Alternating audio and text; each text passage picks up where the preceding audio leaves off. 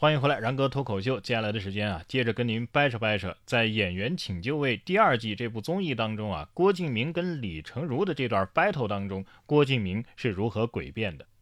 前面的节目我们说到啊，郭敬明当时在现场并没有说“存在即合理”这句话，哎，所以呢，李成儒说“存在即合理”不对啊，应该是“存在是有原因的”，一下子就让大鹏抓住了把柄，因为人家郭导确实没说这句话，但是。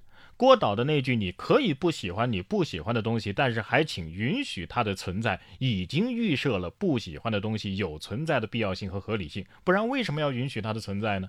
哎，接下来我们就来说一说“存在即合理”这句话吧。这句话呢是一个经典的抬杠词儿，出处咱们姑且可以看作是黑格尔，因为黑格尔的赫赫名声，哎，很多人把这句话呀当做不可辩驳的真理。实际上，“存在即合理”可以说是一句废话。拆解来看，存在是指客观的行为、物质、事件等等；合理可以分为主观和客观两个方面。客观指的是无形的规律、逻辑；主观啊，可以解释成道德呀、情理。如果是主观的，那么理就陷入了没有标准的境地。每个人都有自己不同的理，每个人的行为都是合理的。那郭敬明合理，李成儒也合理，那你们还辩论个啥，battle 个啥呢？啊？如果是客观的，那么就可以理解为只要存在啊，就是正当的。他借用黑格尔的权威，将某些不一定合理的现象强行合理化了。就如之前举的例子啊，犯罪合理吗？不合理呀。但是按照存在即合理的逻辑，犯罪也是合理的。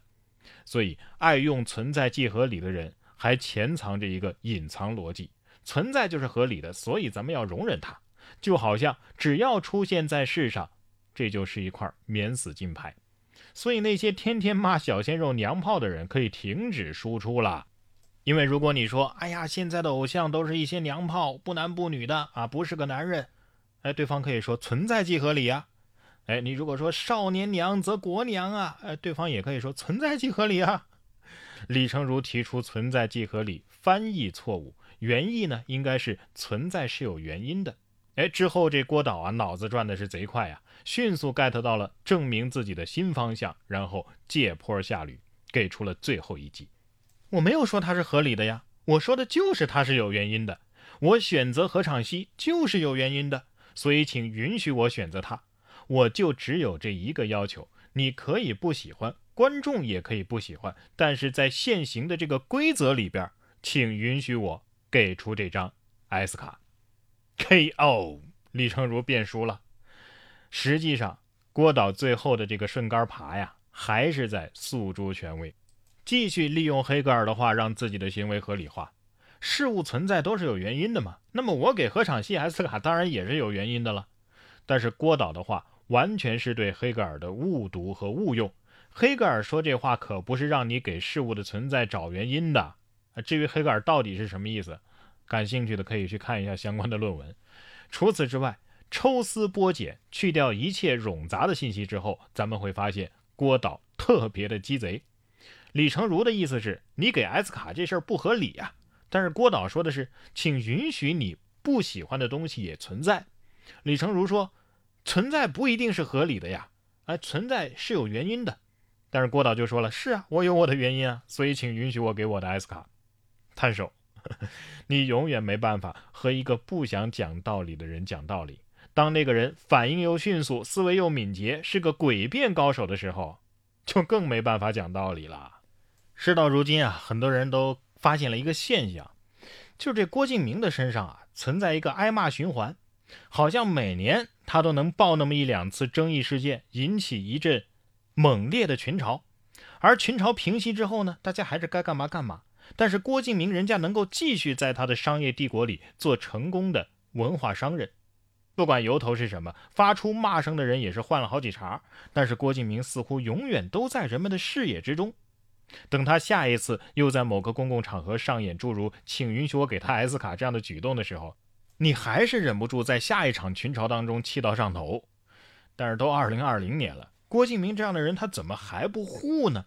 这是人们在吐槽郭敬明之后经常发出的一种抱怨，但是这个设问啊，在二零二零年，郭敬明当初的那部小说《幻城》爆红十七年之后，恐怕本身就是不成立的。因为如果有一种人是永远不会因为被骂而护的，那他就是郭敬明的模样。回顾郭敬明的成长经历，他走的几条路啊，本来就是在越走越死。你说文学作品吧，二零一四年之后他就再也没有出版过了。二零一八年某二手书平台的年终榜单显示，他的小说位列滞销榜的第一名。你说拍电影吧，他还没有拍过上豆瓣五分的电影。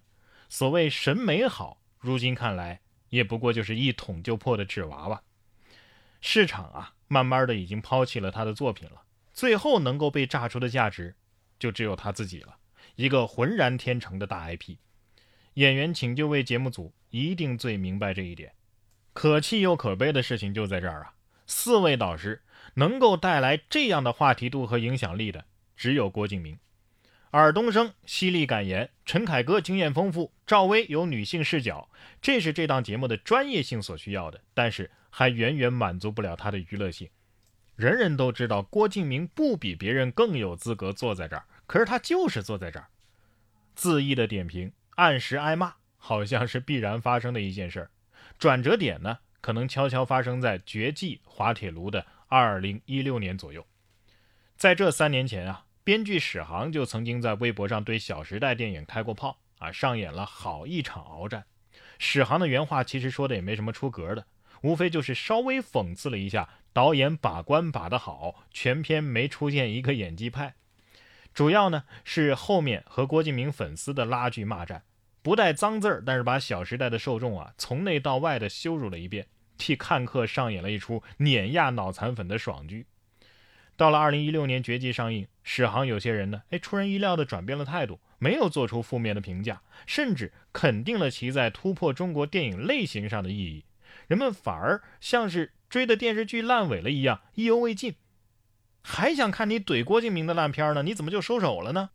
史航在微博上是这么说的：很多人等着我吐槽绝技，直播平台、门户网站都有来寻求合作的，但是抱歉，不合作了。抱歉，没想吐槽，片子绝对不能算烂。我按本心说话，不以成见论是非，不与电影为敌。这一回，郭导图解自己的创造想象，这是他的主场，我共鸣不多，但不会蓄意嫌弃。类型开创与风格探索的及格之作，希望续集能更从容诚恳。或许就是从那个时候开始，郭敬明独有的财富密码终于浮出了水面。在大众舆论里，做一个情绪输出的靶子，也是一门不错的生意啊。边骂边红，越红越骂，越骂越红。在这个循环里，名为郭敬明的这个形象吸食了越多的争议和负面，反而越是滋养了自己。所以啊，还纳闷为什么郭敬明永远不会因为被骂而护吗？哎，这年头啊，安全的扮演一个舆论场中的全民公敌，可比做一个香饽饽有利可图多了。香饽饽可能突然会凉掉。但是公敌永远被需要，而这大概是如今郭敬明导演能够奉献的最好的一出戏了。这两期节目的内容来自一读和威斯塔看天下，感谢您的收听。